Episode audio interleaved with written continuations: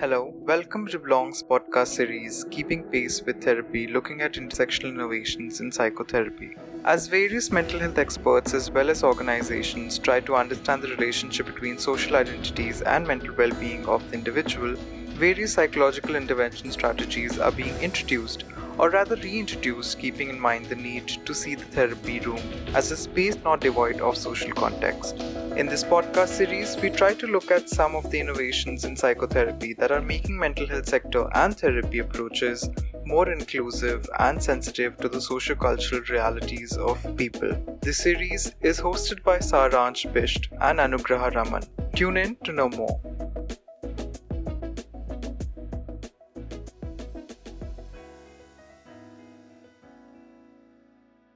Psychodynamic therapy or psychoanalytic therapy is one of the oldest instruments of change that has contributed to a greater understanding of a person's conflicts by stressing the unconscious processes. In this episode titled Expanding the Scope of Psychodynamic Psychotherapy, we speak with Zehra Mehdi, a professional trained in psychoanalytic therapy, about the various old and new psychodynamic techniques that have contributed to a much more inclusive couch. Zehra Mehdi is a doctoral candidate at the Department of Religion, Columbia University, working at the intersection of religion, politics, and psychoanalysis. Her doctoral dissertation studies how Muslim, as persecuted religious minorities in India, draw upon religion to perform psychic work of verbalizing trauma, mourning loss, as well as staging political protest. She is also practicing psychoanalytic psychotherapist from India since 2010 with a special interest in working with religious caste, and sexual minorities. Hi, Zehra. Welcome to the podcast. Hi. You have been trained in psychoanalytic psychotherapy, and at the same time, you're working at the Department of Religion, Columbia University. How did you come in contact with psychoanalysis to begin with? And how did your personal life inform your decision to become a psychoanalytic psychotherapist? Thank you so much for inviting me. Saransh, how did I come in contact with psychoanalysis? I think I um, I mean, there was a formal way in which I came in contact with psychoanalysis was when I was doing psychology after high school in 11th standard. And that's when within the psychology syllabus, that was the first time I read Freud and a bit of his theories. And a lot of people found it very difficult to understand the unconscious and defense mechanisms. But for me, it just felt like, oh, I know what he's talking about. And in that sense, that is the formal introduction to psychoanalysis. But I always feel that informally, I was introduced to psychoanalysis because I started reading poetry very early on in my life. I think because I was interested and attuned to listen and read in a certain ways about certain things, uh, emotions and feelings and complicated versions of life. So when psychoanalysis then later came on in my life as a teenager, it did not feel weird. It felt right. It felt like I was already primed for it in some way my personal life informed me to become a therapist. I actually didn't want to become a therapist. I want to become a writer. But I realized that all therapists at some level also are trying to find answers for themselves, trying to find out answers and trying to understand something about lives of those around us siblings, parents, other family members. Being a Muslim also played an important part in wanting to be a therapist and to understand the intersections of political and personal. So I think I would say a lot of this personal life combinations is why I or how I ended up hmm. becoming a psychoanalytical psychotherapist. Thank you for sharing that, Zehra. You've also done research on religious nationalism, Muslim identity, the politics of gender, and political subjectivity in North India. Can you tell us a little bit about your research and is it possible for you to share some crucial findings that came out of your studies? I'm actually glad that you asked this particular question because a lot of people are confused about what am I doing a PhD in because of the fact that I'm practicing since a while now. They think I'm doing it from a psychology department, and I'm not. I'm doing it from a religion department at Columbia. I'm interested in basically the intersections of, as I said earlier, personal and the political. And in this particular instance, also interested in religious minorities and religion per se. So I've just been very interested in how people who shape themselves as religious subjects, who identify themselves as Muslims, particularly because that's one community that I'm interested in, how do they figure out uh, loss? How do they figure out this burgeoning nationalism in India? How do they make sense of what's happening around us? We can sit here and we can sort of theorize that, you know, Yorai and like all is this sort of happening. But what is it the people thinking about and what are their concerns? But at the same time, I did not want to make it a survey. So my particular work, coming back to my dissertation, is looking, is sort of focuses on Muslims in UP, particularly old Lucknow, which is basically an old Muslim majority area. And I'm trying to understand how does state persecuted minorities use religion, find religion in their lives under persecution? And how do they fashion themselves? How do they reconcile?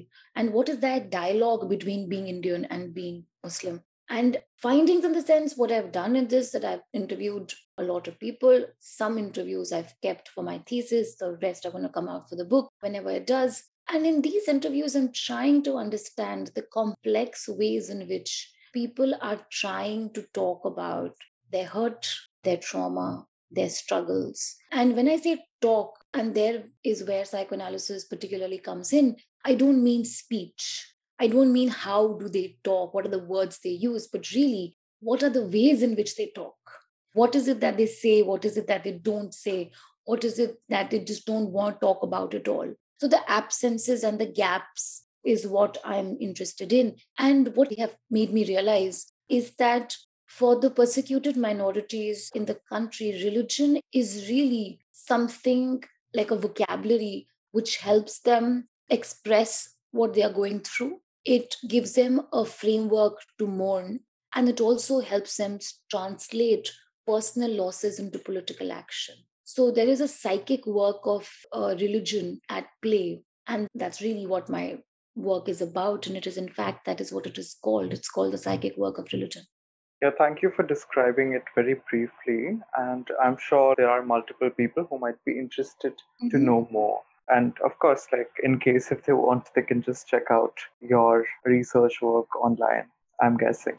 No no of course of course. Not all of it is out because some of it i'm just sort of presenting in like conferences before. My thesis is out. I also don't want to publish a lot before my actual monograph is out although i do write a bit here and there. But of course they are free to mail me and ask me stuff if they want. And if they have any mm. questions about it i'm happy to respond Great. As a starting point, uh, Zehra, for those who don't know much about psychoanalytic psychotherapy, can you explain what it is and what sets it apart from other forms of therapy, specifically how you view and interpret it? Yes, absolutely. It's important to always start basic, sort of go back to what it is that we do. So, at a very, very simple language, because we'll start from the popular sort of realm, psychodynamic psychoanalysis, and I will also explain like the difference between the two, is the most popular, is the most cinematically displayed, cinematically performed, and analytical therapeutic work you would have seen, where there's a big couch and the patient is on the couch and the analyst is, doesn't talk much, analyst sits at the back and then you talk about basically whatever comes in your mind. Now, of course, it is a caricatured version which is shown in most of the movies, if not all. Now, that's the visual of it. Now, what we are doing in that is psychoanalytical therapy basically says that there are things in your mind which are difficult to put into language. And just because you don't say it doesn't mean they don't exist. Now, this is where it becomes different from, let's say, the behavioral therapy, which entirely rests on what is seen is there, what is what is not seen, it's not there. So they work on behavior. An extension of that becomes CBT, which is an extremely popular therapy across the world these days. These days, being for the last 20, 25 years, where they focus on thought and action. Psychoanalysis coming back is saying, yes, there is thought and yes, there is action, but then there is also the unconscious. There are many things that will not come in action, but they exist. And those are the things that have been socially, civilizationally rendered shameful, difficult, or taboo to be precise as a term, where you don't talk about sex, you don't talk about anger, you don't talk about revenge, you don't talk about hate. These are bad things. You don't talk about them. You must not acknowledge them. You must not have them. So instead of banishing them away and saying this is wrong and you should not have it, psychodynamic therapy or psychoanalytical therapy engages actually entirely and only with that to begin with. Of course, it is not to say that we don't understand or engage with behavior, but it's our sense that the behaviors are mitigated by something called as desire, and desire is irrational. So most of other therapies focus on weeding away the irrational part of it that this is irrational hence don't do it psychoanalytical work is going to say no just because it's irrational doesn't mean people are not going to do it you have to work in the realm of the irrational so i think that becomes important as a premise of what we do. Also of course the model of the mind of freud is important where he talks about the conscious unconscious parts of your mind or let's say inner world where you say that there are some things that which are conscious and are available to you at any given moment of time and there are other parts that are not available to you to what i said hate rage revenge all of that quote unquote bad things. And the work of analytical therapy is to help you not be caught in the dynamic of quote unquote the badness of all these terrible feelings. To also accept you know these days therapy has also become a fad now. It's become fashion. And these catchwords you must accept yourself. It's okay. I don't think people really understand what they mean when they say this because it's extremely difficult you know it's extremely difficult to admit to oneself for example that i'm a vengeful person it's not a good part of me and i want to work on it so when you say that work on it is also becoming one of those catchwords so when we have patients coming to us and they want to work on, let's say, rage, who want to work on how when they are stressed, all they want to do is have sex with like multiple partners. The point is not to judge them as, oh, that is an immoral thing to do, but instead to really ask a more difficult and a more sensitive question. Okay, what is happening? What are you searching for? What are you getting away from? Or what are you feeling? when you are sleeping with, for example, multiple partners? What is happening inside you? Or what is it giving you? What is it letting you escape? So it's a slow therapy with it. That's one of the other quote unquote problems with it. It's a process work. It takes incredible amount of time. But you also have these days short term psychodynamic work that it's like the length in that sense is not a precursor. It is also an extremely painful process. You don't, as I tell a lot of my young students in like talks, you don't come out of psychodynamic therapy feeling thrilled. In fact, it's quite contrary because in sessions that are very good, which means they are extremely painful, you have realized something very tragic and difficult about your life or yourself or about those around you. And it's been great, but it's very painful. So, our job as psychodynamic therapists is not to make people happy, is to reveal or explore with them more than reveal in that sense the complexity, the paradox, the ambivalence of life. And that is also why it takes so much time because it's not something I can fix. The other thing about fixing is, oh, we must accept, but how do you accept? What does accepting do to you? I think these processes are tiring and they take a lot of time. And a lot of people, frankly, complain about it that, you know, it's so long and it's expensive and it's time consuming which I agree it is, but you can work around it. But it's not something you can finish off in 10 sessions, certainly. That's not what it is. And it's not going to do its job, simple as that. I don't know if I've answered it properly. It's just also very, very difficult, important question, though. Yeah, yeah. I think it's difficult to concisely explain what it is in just a few minutes. But perhaps those who are starting to know about psychoanalytic psychotherapy will do their uh, homework perhaps later after listening to this. I really hope so. it's also difficult to describe it, A, because of two reasons. The basic psychoanalytical texts are dense, and the textbook psychoanalytical texts are boring.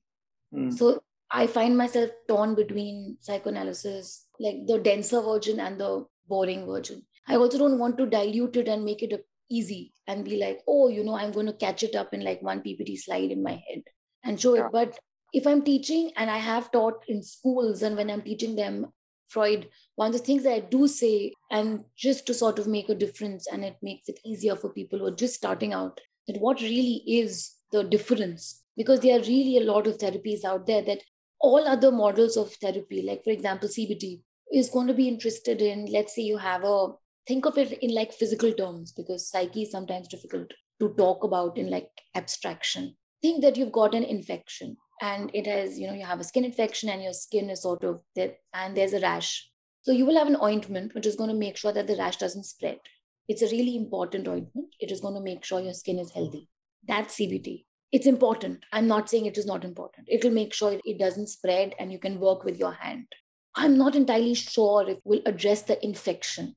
For the infection, you will have to have an antibiotic. Now, the antibiotic, as we all know, has a course, right? It has a course. It has five pills that you have to take for five days. After three days, 90% of the people experience that they don't really need it, but it's a course. You have to do it. I think for me, psychoanalysis is like that antibiotic course, which is really is going to address the infection, but it's going to take time. It's not going to be fine in like a couple of hours, like that ointment. This is a very, very high school version of psychoanalysis. Yeah, yeah. Thanks for giving that imagery to us, Zehra. Since the early 19th century, many theorists have contributed to the development of psychoanalysis. There's also a steady stream of arguments against modifying psychoanalytic techniques to reflect local realities. What is the scope for inclusion and cultural sensitivity in psychoanalytic practice world over and specifically in India? How do you use it to work with individuals from marginalized groups? In case, you can also give examples from your personal work. Of course, of course. I agree that there is a steady stream of arguments against modifying psychoanalytical techniques, but at the same time, there is also a very strong stream of arguments of, but like again, and I, I know this a little more because I've been in New York for a while, of analysts of color, analysts of religious observations to actually resist that completely. And it's not just only to reflect local realities, but to say that how that testifies to the universality in some level of psychoanalysis that what Freud was talking, we had peers talking about it, we had writers talking about it, we have practices which sort of carry it. And to be able to make that link becomes sort of that, you know, for example, I, in my PhD work, I have had women talking to me who are like 75, who've only been to the madrasa, can't speak English, don't even speak Hindi, speak Awadhi, say things that are entirely and completely analytic. Psychoanalysis has given us a vocabulary to understand the world, like narcissism, regression, repression. These are all words of psychoanalysis through which we now understand the world. So I think to say that, okay, you know, can it reflect local realities is to say that there's something called local and there's something called psychoanalytic. And these are very separate. Yes, you are absolutely right to say that it's not unfounded, that there is a genesis to your question. It has come from somewhere. There is a big resistance. Like, again, this is not pure psychoanalysis, it's not really psychoanalytic. I find that not just earlier to find that very unhelpful, now I used to find it very boring. And when I say boring, because it reflects a very mainstream, stereotypical, majoritarian worldview anywhere in the world, which is just so afraid to encounter difference that it will completely banish and tighten its sort of gatekeepings that you know this will enter and this is not sort of worthy of inter- of sort of being entertained. At the same time i also very very wary of anything in the name of therapy. No therapy has a, it's a way it's done. It has its limits. It has its some things that are like going for it. And that happens particularly when one is talking about politics and marginalities and therapy because what we have managed to have so far in terms of conversations is access which is uh, like again extremely important.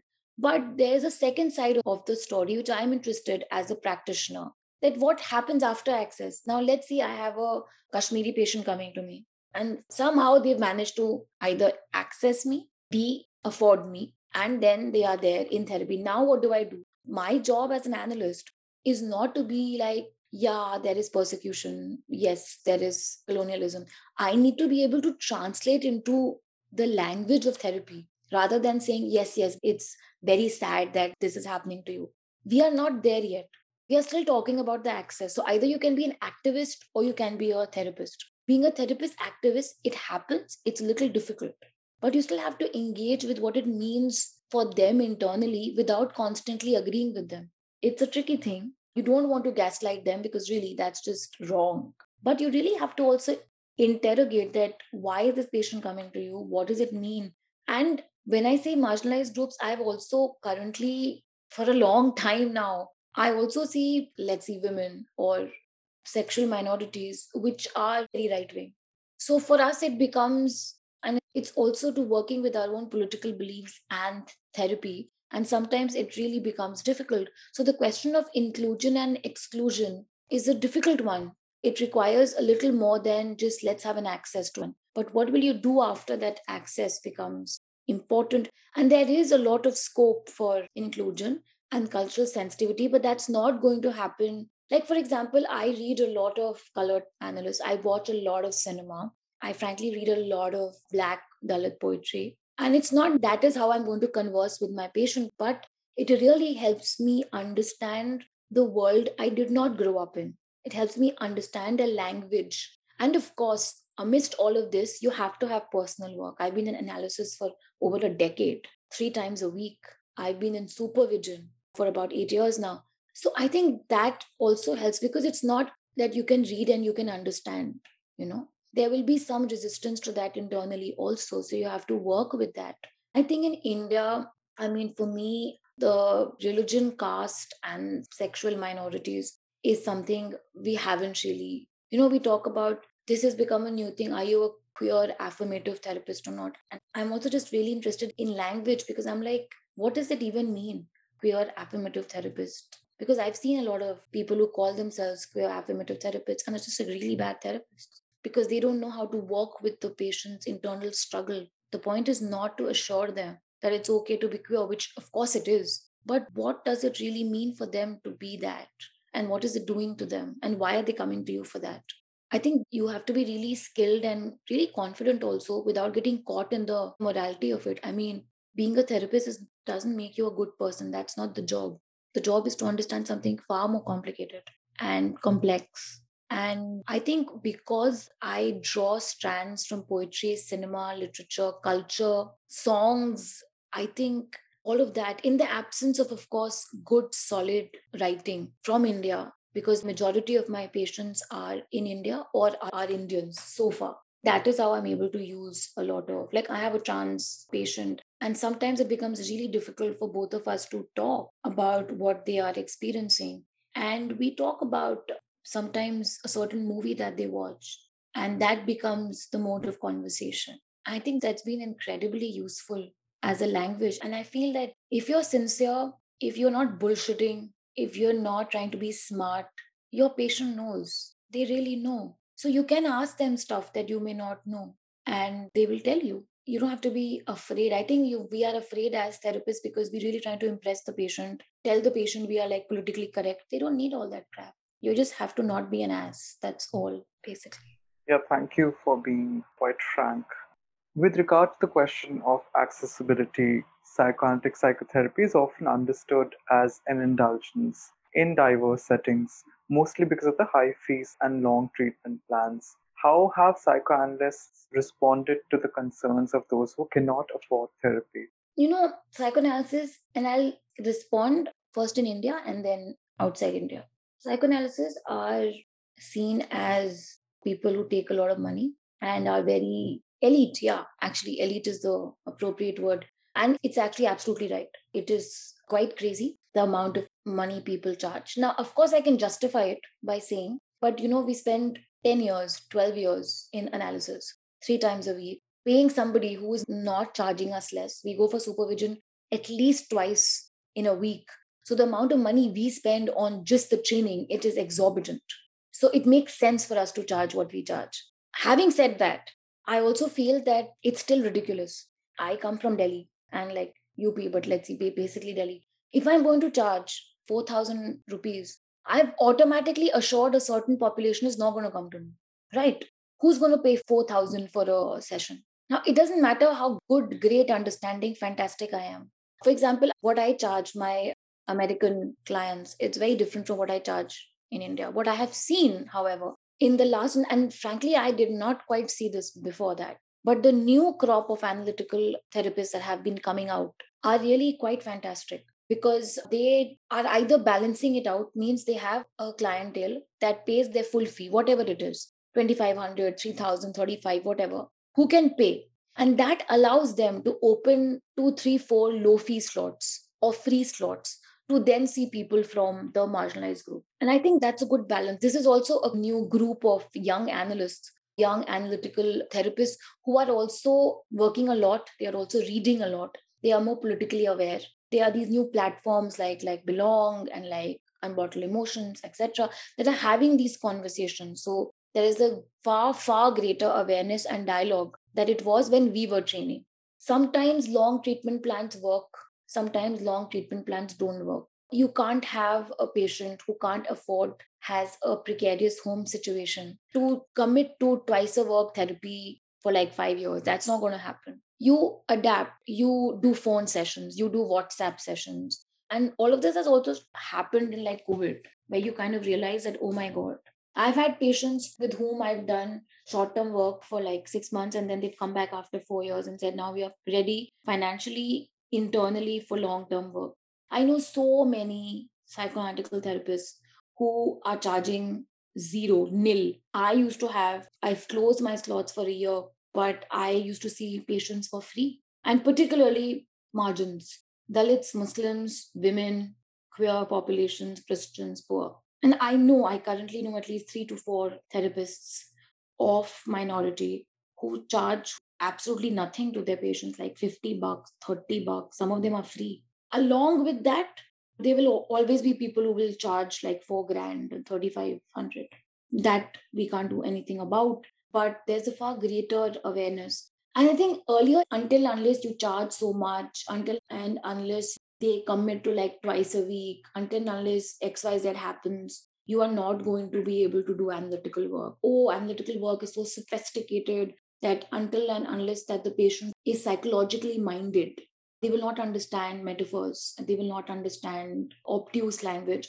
In my personal work, with patients for the last 12 years i have never seen that. I don't think some people have may not have been ready to do analysis. That is fine but i haven't met anyone who in india particularly who doesn't engage with language but wants to do therapy. That has not happened. I think we are so set particularly psychoanalysts are so set in language and in only one kind of language like one of my biggest pains in the community is that why do we talk in english in therapy because None of my patients talk in English. That's not how they talk to themselves. That's not how they think.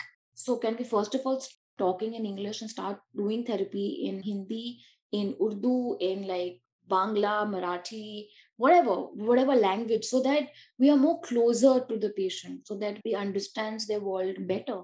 And I know a lot of people who do that. We have a group, some of us, and we try to also adjust patients who can't pay I do a lot of loans business that I've had young students who cannot pay me and then I take them on for on a loan, which means whenever they will get a job, they can pay me.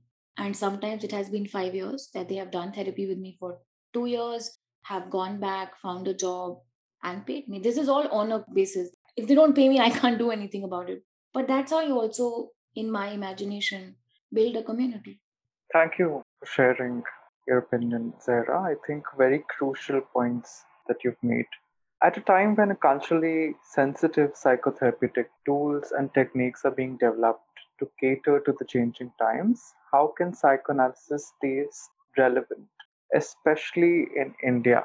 I think for psychoanalysis to stay relevant in India, it will have to engage with hmm. politics. It will have to engage with political realities that it has skirted very conveniently up till now. Very conveniently and it has skirted not now but it has skirted historically so psychoanalysis first came in calcutta came as in that was where it was sort of developed burgeoned and all of that so the indian psychoanalytical association in calcutta has a journal and it's the oldest it's the first non-white psychoanalytical association in the world to establish in calcutta in the 1920s now at that time in the late 1920s it started a journal called Sameeksha now Sameeksha had volumes coming up and they were accessible and they were in english and some of them were just absolutely had fantastic clinical work what was happening. So it's very interesting for young students to go back and see that 1930s what were the complaints patients were sort of coming in with how were they treated psychoanalytically what you will find when you go there is that in the year of the 1940s to 1948 or 45 to like 48 which we all know historically is a tumultuous time in the country the country is being partitioned. There are Noakhali riots happening in in Bengal. None of them are mentioned in those journals. It's interesting that when a Muslim patient comes, it is the, the notes say Muhammadan. You don't have that in any other patient's notes, don't say Hindu or Christian. But when a Muslim comes or when a Parsi comes, you say Muslim. But the analysis has nowhere the violence, it has nowhere Islam. So it has very conveniently skirted. Even when COVID happened, right before COVID, we had huge countrywide anti CAA protests in which people were arrested, people were jailed, there was constant police brutality. We started a group, me and a bunch of others, started a service of free mental health to a lot of young students. And we had an email, and people would actually write to us. And since then, that is also when a lot of practices went up because we realized, oh my God, there is a need to talk about politics. Urgent, pressing need. There was not a peep from IPA. However, when COVID happened, there was a big statement from IPA how it is offering free analytical work. So it becomes very interesting that what will be recognized as trauma and not recognized as trauma. So COVID is trauma, but police brutality is not trauma. And I think till the time we are very conveniently psychoanalysis not engaging in all of that, it's just going to fail. It's just going to be left redundant. It's not going to burgeon at all and when i say political i don't only mean political like contemporary politics but just gender. If somebody asked me and in fact somebody did ask me some time ago is there a book that we can read on dalit experience dalit self and psychoanalysis? And there's none not a single one. I can't point to a book and say that about muslims either that there is nothing there's no psychoanalytical inquiry about muslim experience. So what is this India that we keep talking about, which keeps leaving these marginalities out? Who is the Indian then? I think till the time psychoanalysis in India is too busy working against the West, it'll go on sort of solidifying these borders and will then die. It'll just die. It's quite simple. And I think this is one of the reasons it is not as popular as it used to be at one point of time. In some ways, it is because most people come to us to do deep work to do long term work, to know that this is going to take time. I've had people who've been with me for six years, very frustrated and very caught, but also very aware that they don't want to go to anyone else. And that's got nothing to do with me. That's really got to do with the process, that they know this will take time. But you're not going to be able to work and engage with people's realities if you keep on skirting political fractions. It's just not going to happen. So, yeah. That's very true. And hoping that the contemporary times actually force some gates to open uh, sooner or later. Or find new gates and make new ones, yeah. Yeah, but I think like that also puts pressure on, say, marginalized communities who have to look for either some relatable literature or create literature themselves because there exists none. So yeah, let's see what happens eventually. I actually agree with you partly that sometimes it will shift. For example, I'm trying to write something on psychoanalysis and the Muslim experience in India. Sometimes it feels like a burden. Sometimes it feels like something I want to do because I know no one else can do it. Like no one else in the non Muslim community is going to do it. So I think people should do it in their own time without, like, it's not our job. Our job, when I say our, I mean the minority, to make ourselves understandable to the majority. That's not the job I think we are willing to do we want to put our stories out because we want to put our stories out. I have had three people from the Dalit community come to me after reading Yashica Dutt's book, only after reading that. So I think to put our stories out, to find ways to say it, is the only way to get it. We can do that on our own pace. We don't have to do it urgently. It takes time, and we should give ourselves that time. So yeah. Yeah, definitely. Thank you. I'm not sure if I answered like on point, but ballpark, I guess. No, no, definitely that answer is the question. Of course, like there are different ways to reach any particular question, but I really love to hear your opinions and yeah, hoping to engage further.